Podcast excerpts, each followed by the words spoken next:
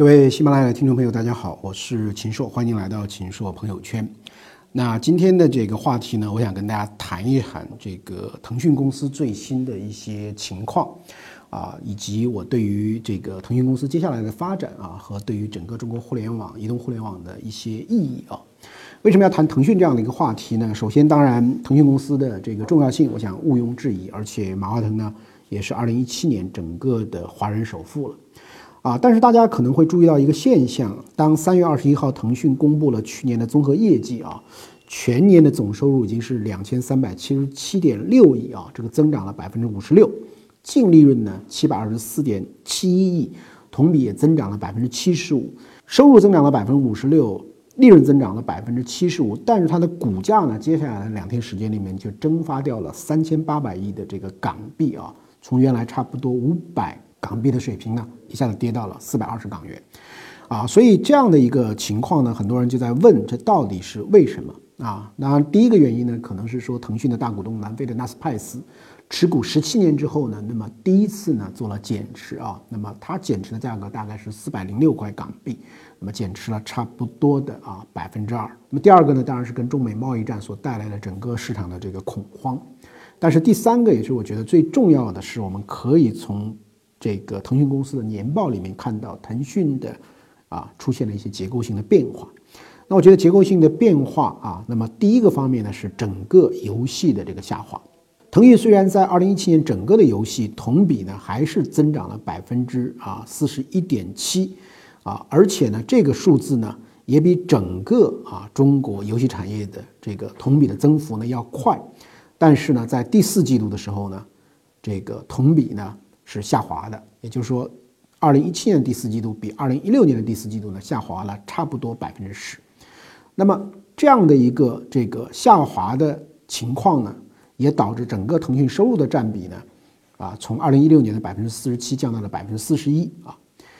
那么这里面的原因呢，这个按照腾讯总裁刘志平的说法呢，是腾讯现在主推的几款生存射击类的游戏啊，比方吃鸡这样的。那暂时呢，没有很大程度上呢去把它进行变现啊，所以呢，这个目前的这个收入呢表现并不是那么的这个合理，而且这也是一个全行业的问题。比如网易在第四季度的时候呢，它的游戏呢下降了差不多百分之十啊。那但是在我来看呢，就是整个游戏的玩家呢，其实可能已经相对饱和了，而且人呢不能天天都在打游戏，所以时间呢也是一个这个瓶颈。因此呢，我觉得腾讯的游戏的边际增长的空间呢，其实相对来讲是越来越少的。所以呢，我觉得这个结构性的变化呢，会使得未来腾讯的这个游戏像过去那样为它贡献那么多的这个利润啊，那么这种趋势呢可能会逆转。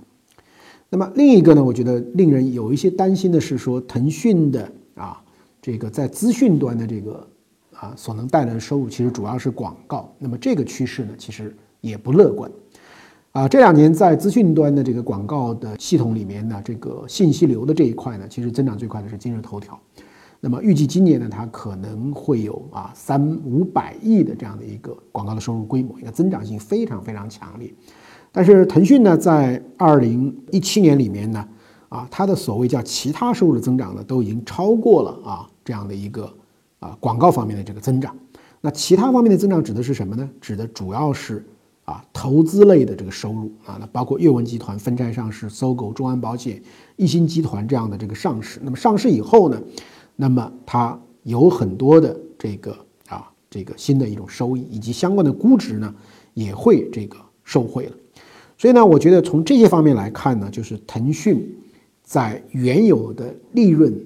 贡献度极高的。这个领域里面呢，开始下滑了啊。我们说的是增速的下滑，无论是它的游戏啊，无论是它的资讯流的广告啊，但是它的这个投资的这个收益呢，开始这个慢慢的浮现。那马化腾呢，在这个年会里面的啊，也说了啊，以后会加大视频支付、云、人工智能、智慧零售等方面的这个投资。那么呢，这些投资会给我们带来长远的价值啊。我想这是对于整个腾讯年报的啊，我的一个看法。啊，那从我个人的这个做商业文明的这个研究这个角度呢，我觉得腾讯在二零一七年呢，可能是一个啊历史性的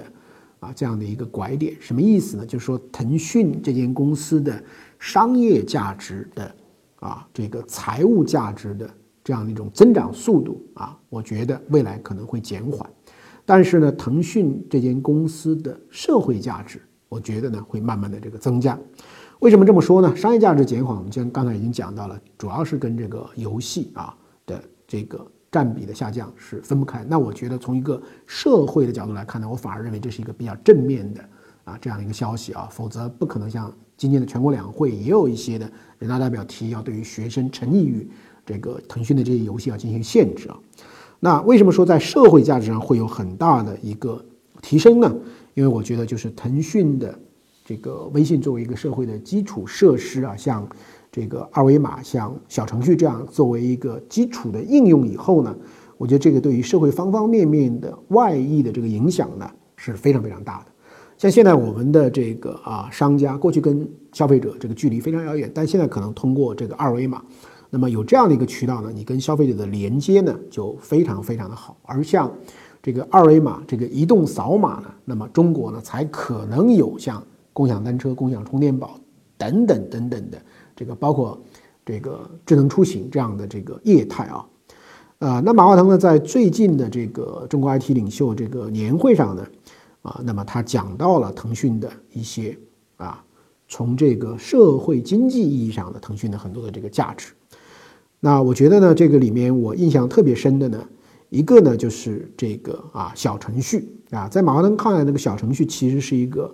这个编程语言上啊，其实是一个门槛非常高的这个创新。现在中国的这个编程者啊，那么到书店里啊，或者网上书店你看一看，已经有大量的跟小程序相关的这样的这个编程的环境啊，语言的环境这样的这个应用的书籍出来。第二个呢是这个在工业领域里面，通过把制造业跟互联网的这个整合啊，那么能够带来啊很大很大的这样的一个利益。那么过去呢，你一个这个汽车可能大家使用的时间可能就只有百分之十啊，哪怕是司机啊，也的很多的时间呢并不那么饱和。但是呢，通过这个啊共享化的使用呢，那可能很多的汽车呢就能够十倍、二十倍的这个增长。所以呢，这个新车购买的需求呢，也许未来没有那么大了，但是服务的这样的一种价值和这个更充分的对于汽车的利用呢，那反而就会这个提升。过去呢，这个你有很多的，比如说一些大型的工程机械，以前你如果买了啊，可能就是挖几下啊，可能这个很多时候是不用的。但是现在呢，把制造业变成一种服务以后呢，你可以根据你使用的时长来收费啊，来租赁。那其实呢，这个背后就是因为整个的移动的应用啊，和对于数据的啊这个精准的记录。那还比如说，在农产品的这个领域啊，那个现在很多的这个我们吃的鸡，其实都是四十几天养成的这种速成的啊，出生到宰杀就是四十五天。那这个马化腾说呢，这个肉质能好到哪里去呢？但是你说我要想买九十天这个养成的这个鸡，你上哪里买呢？对吧？那这个过去呢，你养殖场是没有办法弄的。但是现在的话呢，通过数字化的啊，移动的这样的一个在线的这样一种手段呢，那。就有一整套的透明的这个指标，啊，所以在京东上的这个跑步机为什么卖得好，就是因为它的指标是透明的，那个鸡跑了多少步都记录下来了啊，就像我们每天啊，我们的我们用这自己的手机一天走多少步，我们自己还相互之间进行这个啊这个竞争竞赛啊，看谁哪天是这个能够跑在最前面。所以那么由于这样的数字化的应用呢，其实呢消费升级啊，其实也有了很多的这样的一个这个基础。那么这是数字化啊，从这个制造业啊，从这个农业方方面面呢，它的很大的这样一种这个帮忙啊。那另外呢，在民生领域，在政务服务领域里面呢，也有很多很多的啊这样的一种这个空间。那这个腾讯呢，现在在做一个项目，叫做数字广东啊，是二零一八年广东省的一号工程，那是只能成功不许失败，就是希望通过数字广东的开发，能够把政府的交通、医疗，这个啊，这个申报、审批、教育啊，方方面面的这个公共服务，能够将来在这个上面呢，很便利的啊，就像我们现在的这个打车、外卖一样的去这个满足和完成。那腾讯在去年呢，帮这个云南省做了一个叫“一部手机游云南”啊，简称叫“一机游”，把所有旅游的信息数据汇集起来。你旅游中你有很多的抱怨呐，不透明啊，宰客啊。啊，酒店呀、餐饮呐，等等等等各种各样的问题，那现在可以用信息化的手段呢，来管理。那么你这个游客呢，他有一键投诉的制度啊。如果说我这个酒店餐饮我不满意啊，这个过去呢都是宰客啊，宰你一次没商量啊，反正你以后也不去了。那现在呢，我一键投诉以后呢，你就可以跟踪啊这个它的进度，也是跟踪它的这个服务。所以呢，我觉得腾讯公司在发布二零一七年年报以后啊，整个的这个市场反应。我认为对它的这个打击呢，只是一个短期的打击啊。它固然是反映了游戏业务下滑和这个啊边际收益的这个递增呢，这个速度要降下来以后啊，对这间公司估值的这样的一个打折。但是呢，我觉得从另外的其他收入的明显增长，以及腾讯在数字经济方面和数字民生、数字政务方面的这个开拓呢，我觉得其实它在整个中国国民经济和社会发展中的地位呢，反而是加强了。所以呢，我觉得中国的实体经济啊，未来会更多的变成数字化的实体经济，而这个过程中呢，互联网会能够发挥更大的作用。那中国的公共服务、中国的民生政务呢，也会变成数字化的民生和政务，从而解决我们社会的很多的痛点，改善很多的民生，创造整个社会的创新性的啊一些治理的体系。所以呢，我觉得当腾讯能够啊。更好的帮助到数字中国方方面面的进步的时候呢，这间公司尽管短期来看它的这个价值会下降，因为这有很多在投入很多东西的变现的手法也不明确啊，很多的这个变现也需要一个过程。但是从长期来看，我觉得它对于啊国民经济的一些支撑性的作用呢，反而会是在加强。所以呢，一个商业价值暂时下降的腾讯，因为它社会价值的这个更大化。我倒认为说，在未来的两到三年的时间里面呢，腾讯还是能够回到一个非常持续健康发展的一个轨道上来讲。所以从商业文明研究的角度来讲呢，我对此呢是深感欣慰。好，那么这一期的这个秦朔朋友圈呢，就跟大家交流在这里。